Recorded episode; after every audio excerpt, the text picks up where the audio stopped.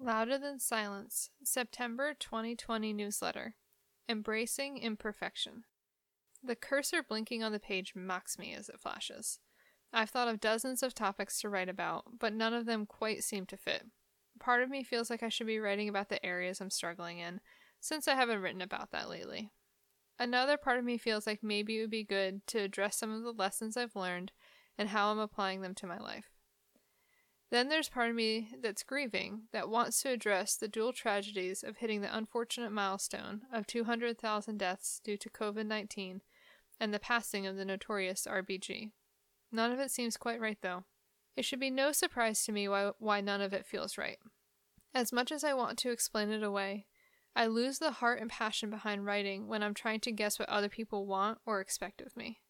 Over the past 21 newsletters, I've seen a distinct pattern of talking myself out of writing about what speaks to me, and instead I focus on my perceived expectations from others. It's only when I can't seem to get myself going that I realize what the issue actually is. This pattern became painfully obvious to me recently in therapy. The times when I feel the least grounded and healthy are the situations when I try to control what's happening or other people's responses. Even as I typed that, I thought to myself, I should change the wording on that. People will think less of me if I acknowledge that I tried to manage other people's responses. Ugh. Over and over again, I see this in my life. I desperately want to avoid the uncertainty that naturally comes with life and relationships. So the voice in my head tells me that if I can just figure out the magical combination of thoughts, words, and actions, then I will know what's going to happen next. Spoiler alert, there's no magical combination. What that means, though, is another step into the winding maze that is the healing journey. Accepting that I'm only responsible for my actions and reactions and not those of other people means acknowledging even more question marks in my day to day life. Those question marks have always existed. I'm just pretending that they're not there this whole time.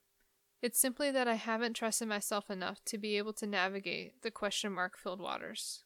So, I need to learn what it looks like to be true to myself, believe in myself, and trust myself. I have to let go of my perfectionism long enough to see that one single newsletter won't undermine the value of the work that I'm doing. Even more tellingly, I want to stop holding on to the idea that my value is somehow determined by having the right words to say or presenting myself in such a way or whatever nonsense I've bought into. I don't want to live my life constantly second guessing myself or wondering if I should somehow be different. Therein lies madness. In this journey, I already have enough weight to carry. I don't need to attach a boulder to tow along behind me, too. There's no benefit to dragging it around any longer. It's time to cut it loose. This article feels like a hot mess. Surely it's incoherent and rambling, and that's how life goes sometimes. I will have to convince myself many times over that I should publish it as it is and not scrap the whole thing. But this is where I am, September 2020.